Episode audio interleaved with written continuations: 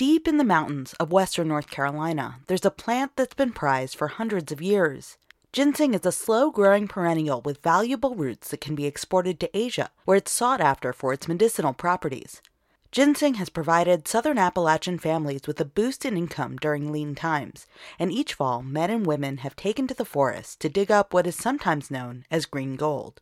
Traditionally, you would wander the woods and look for it in certain areas in the wild, but it's becoming harder and harder to find in, in the forest. That's Jim Hamilton, Watauga County Extension Director, based in Boone. He's part of a new effort to teach people how to cultivate ginseng and is working with ASAP to find local markets for the plant.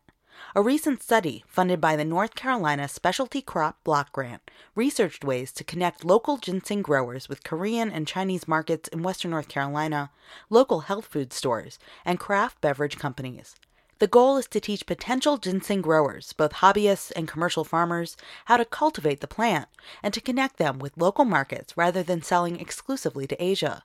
Exported ginseng roots can fetch up to $1,300 a pound, but whether you dig for ginseng in the forest or cultivate it yourself, Hamilton says it's not exactly a get rich quick scheme. Ginseng is a very particular persnickety crop.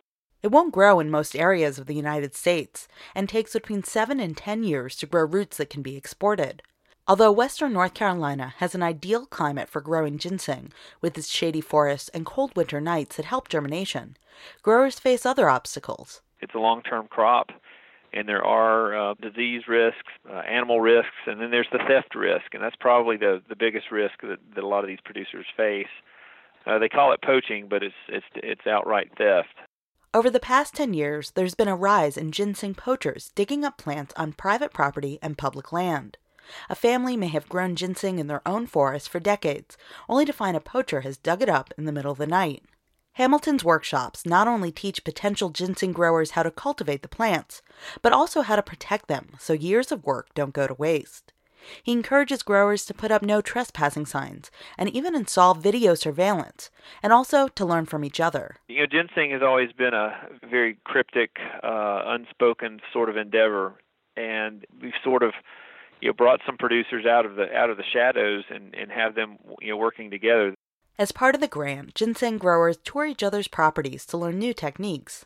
And that's sort of unheard of for growing ginseng in North Carolina because it is such an understated and, and hush hush sort of industry. These new efforts have the potential to curb ginseng poaching, Hamilton says, but there's another challenge once the ginseng comes to maturity finding local markets. ASAP's new study found that there is demand for both fresh and dried ginseng root.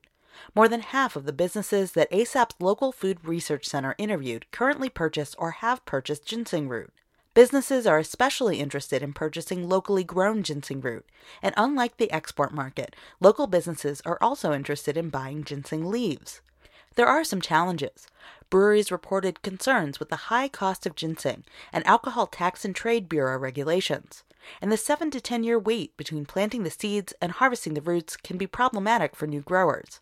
Yet Hamilton sees potential. It's very possible to see ginseng in some of the uh, health food and local herbalist type shops. I could definitely see it in uh, in beers. I could definitely see it in local energy drinks or smoothies. You know, we could see it used in, in teas and little by little get it into the local food market. Read the new study and learn about ASAP's local food research center at asapconnections.org.